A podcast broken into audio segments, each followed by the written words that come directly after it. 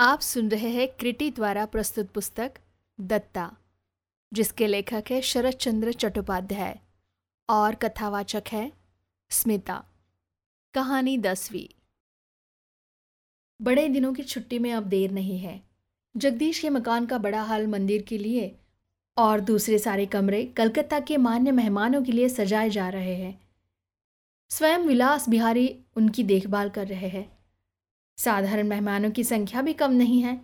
विलास के मित्रों की रास बिहारी और विजया के मकान में ठहरने की व्यवस्था की गई है। जो महिलाएँ आएँगी, वे भी वहीं ठहरेंगी। उस दिन सवेरे विजया ने नहाने के बाद नीचे बैठक के कमरे में घुसते ही देखा, परेश एक हाथ से ओली में से मूड़ी निकाल निकाल कर चबा रहा है और दूसरे हाथ में रस्सी से बंधी एक बच्चिया के गले को सहलाता हुआ अपूर्व आनंद का अनुभव कर रहा है। बच्चिया भी आराम से आँखें मूंदे, गर्दन ऊँची किए सेवा ग्रहण कर रही है। यह कहना कठिन है कि इन दो विजातियों जीवों की सहृदयता के साथ विजया के अंतर की सघन पीड़ा का क्या संबंध था? लेकिन देखते देखते अनजाने ही उसकी आँखें आंसुओं से भीग गई। इस मकान में यही लड़का उसका सबसे अधिक आज्ञाकारी था। उसने आँखें पोछ उसे पास बुलाया और बड़े स्नेह से कहा हाँ रे परेश तेरी माँ ने क्या तुझे यही धोती दी है? छी, यह भी कोई किनारी है रे। परेश ने गर्दन तिरछा करके कनखियों से अपनी धोती की किनारे के साथ विजया की साड़ी की बढ़िया चौड़ी किनारी का मन ही मन मिलान कर लिया और अत्यंत क्षुब्ध हो उठा। उसका भाव समझकर विजया ने अपनी किनारे दिखाकर कहा, ऐसी ना हुई तो क्या तुझे अच्छी लगेगी? क्या कहता है रे? परेश ने हाँ में हाँ मिलाई। अम्मा कुछ भी तो खरीदना नहीं जानती। विजया ने कहा, लेकिन मैं तुम्हें ऐसी ही एक धोती खरीद कर दे सकती हूँ, अगर तू लेकिन अगर से परेश का मतलब नहीं था। उसने लजीली हँसी से मुँह को कान तक फैलाकर पूछा, कब ले दोगी? ले दूँगी, अगर तू मेरी एक बात सुने। कौन सी बात? विजया ने कुछ सोचकर, लेकिन तेरी माँ या कोई और सुन लेगा? तो तुझे पहनने नहीं देगा। इस संबंध में परेश किसी से भी बाधा को मानने के लिए तैयार नहीं था। उसने गर्दन हिलाकर कहा, अम्मा जानेगी कैसे? तुम बोलो ना, मैं अभी सुनूँगा। विजया ने कहा दिगड़ा गाँव जानता है? परेश हाथ उठाकर बोला दिगड़ा तो वह रहा। वहाँ तो मैं कोशी की तितलियाँ खोजने कई बार गया हूँ। वहाँ सबसे बड़ा मकान किसका है, जानता है? बामनों का ही तो है। अभी परसाल ही तो ताड़ी पीकर वह छत से कूद पड़े थे। वही तो गोविंद की गुड़ बताशे की दुकान है। गोविंद क्या कहता है? जानती हो माँ जी? कहता है, सब चीज़ें महँगी हो गई है। एक धले में अब ढाई गंडे बताशे नहीं मिलेंगे। बस दो गंडे मिलेंगे। लेकिन अगर तुम एक साथ एक पैसे मंगाओ माँ जी तो मैं साढ़े पाँच गंडे ला सकता हूँ। विजया ने कहा, तू दो पैसे के बताशे खरीद कर ला सकेगा? परेश बोला, एक साथ मैं एक पैसे के साढ़े पाँच गंडे गिन लूँगा और बोलूँगा, दुकानदारी साथ में साढ़े पाँच गंडे और गिन दे। गिन दूँगा, तब कहूँगा माँ जी ने कहा है, दो रुकने में दे। तब दोनों पैसे उसके हाथ में दूँगा, ठीक है ना? विजया ने कहा हाँ तब पैसे देना और साथ ही दुकानदार से पूछ लेना कि उस बड़े घर में जो नरेंद्र बाबू रहते थे, वह कहाँ गए? कहना भी वह जिस मकान में रहते हैं, मुझे बता सकते हो। क्यों रे? पूछ लेगा ना। परेश ने सिर हिलाते हिलाते कहा अच्छा पैसे दो, मैं दौड़ कर अभी लिए आता हूँ। और मैंने जो पूछने को कहा है, सो भी पूछ लूँगा। बताशे हाथ में लेते ही भूल तो नहीं जाएगा। परेश हाथ बढ़ाकर बोला, तुम पैसे पहले दो ना, मैं दौड़ कर जाऊँ। और तेरी माँ अगर पूछे कि परेश कहाँ गया था तो क्या बताएगा? परेश ने महाबुद्धिमान की तरह हंसकर कहा, मैं तो बता दूँगा, बताशे का दौना इस तरह झोली में छिपाकर कहूँगा। माँ जी ने भेजा था, वहाँ भामनों के यहाँ नरेंद्र बाबू का पता लगाने। तुम दो ना पैसा विजया हंस पड़ी, तू कैसा पागल लड़का है रे परेश? माँ से कही झूठी बात कही जाती है? पूछने पर यह कह देना कि बताशे लेने गया था। लेकिन देख, दुकानदार से यह बात पूछकर आने की बात ना भूल जाना। नहीं तो धोती नहीं मिलेगी, बताए देती हूँ। अच्छा कहकर परेश पैसे लेकर तेज़ी से चले जाने पर विजया उसी ओर सुनी नज़रों से देखती हुई चुप खड़ी रही। जिस समाचार को जानने से कौतूहल में रत्ती भर भी अस्वाभाविकता नहीं है, जिसे वह किसी आदमी को भेजकर बहुत दिन पहले ही आसानी से जान सकती थी, वहीं क्यों आज उनके लिए इतने बड़े संकोच का कारण बन गया है। एक बार गहराई से सोचने पर इस लुका चोरी की लज्जा से आज वह खुद ही मर जाती। लेकिन लज्जा शायद उसकी चिंताधारा में अनजाने ही मिलकर एकाकार हो गई थी। इसीलिए उसे अलग करके देखने की जो दृष्टि किसी भी समय उसकी आँखों में थी, वह आज उसे याद ही नहीं आया। विजया को कई चिट्ठियाँ लिखनी थी। समय बिताने के लिए वह मेज़ के पास कागज़ कलम लेकर बैठ गई। लेकिन बातें ऐसी अस्त व्यस्त और असंबंध होकर मन में आने लगी कि ढेर सारे कागज़ फाड़ फाड़ कर फेंक देने पड़े और अंत में कलम रख देनी पड़ी। परेश भी दिखाई नहीं दिया। मन की चंचलता को न दबा सकने के कारण विजया छत पर चढ़कर उसकी राह देखने लगी। बहुत देर बाद वह जल्दी जल्दी नदी के रास्ते आता दिखाई दिया। विजया कांपते पैरों और शंका से भरा मन लिए नीचे उतर के जो ही बाहर के कमरे में पहुँची त्यों ही लड़का बताशे का दौना झोली में छिपाए चोर की तरह दबे पाँव आया और बोला, दो पैसे के बारह गंडे लाया हूँ माँ जी विजया ने डरे मन से पूछा, और दुकानदार क्या बोला? परेश फुसफुसाकर बोला, उस पैसे में छह गंडे की बात किसी को बताने को मना कर दिया है।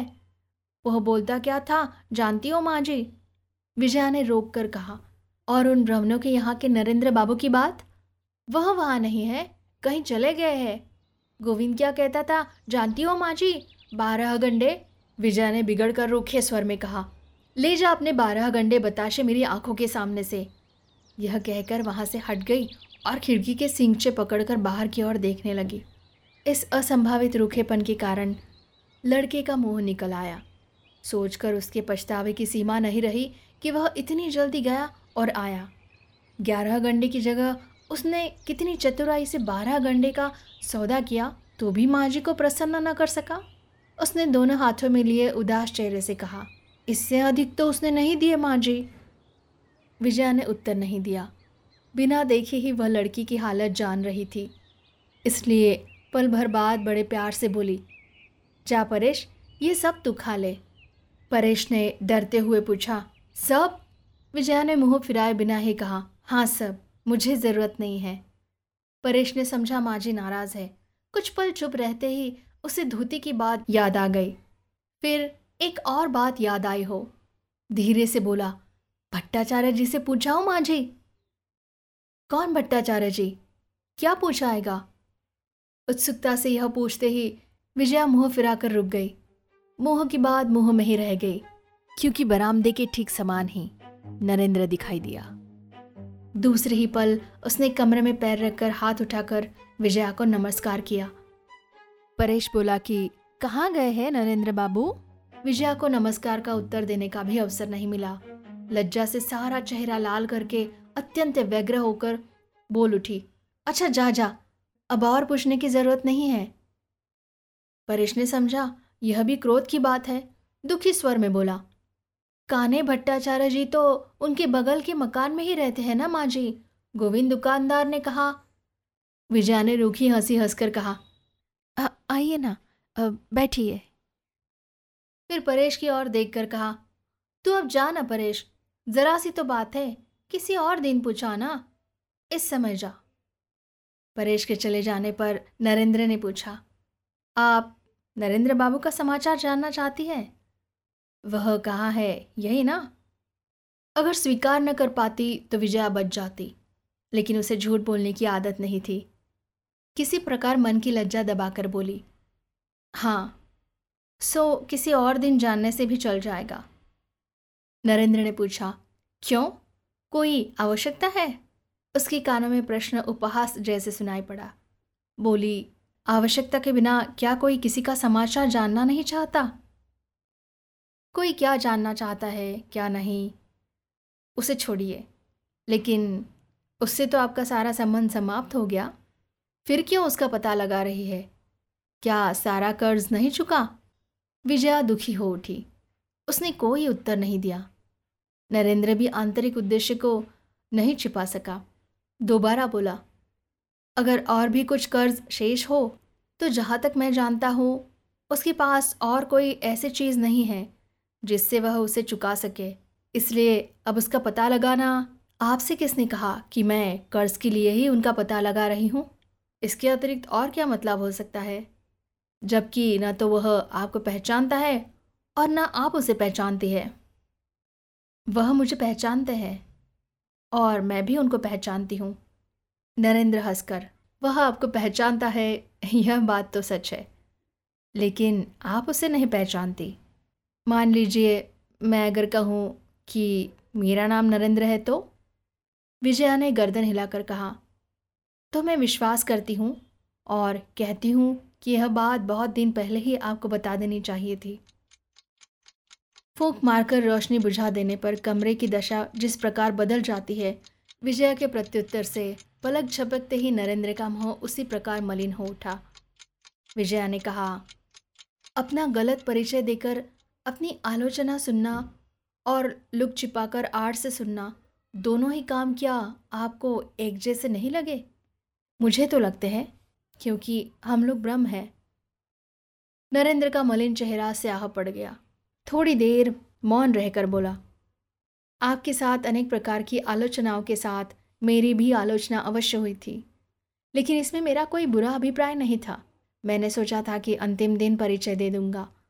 लेकिन दे नहीं सका। इससे आपकी कोई हानि हुई है क्या? पहले ही यह प्रश्न पूछ बैठने पर विजया के लिए उत्तर देना कठिन होता, लेकिन जो आलोचना एक बार शुरू हो जाती है, वह अपनी झोंक में स्वयं ही कठिनाइयों को पार कर जाती है। विजया ने सहज उत्तर दिया, हानि तो कितने प्रकार की हो सकती है, लेकिन यदि हुई भी तो हो गई। अब आप उसका कोई उपाय नहीं कर पाएँगे, इसलिए इस बात को जाने दीजिए।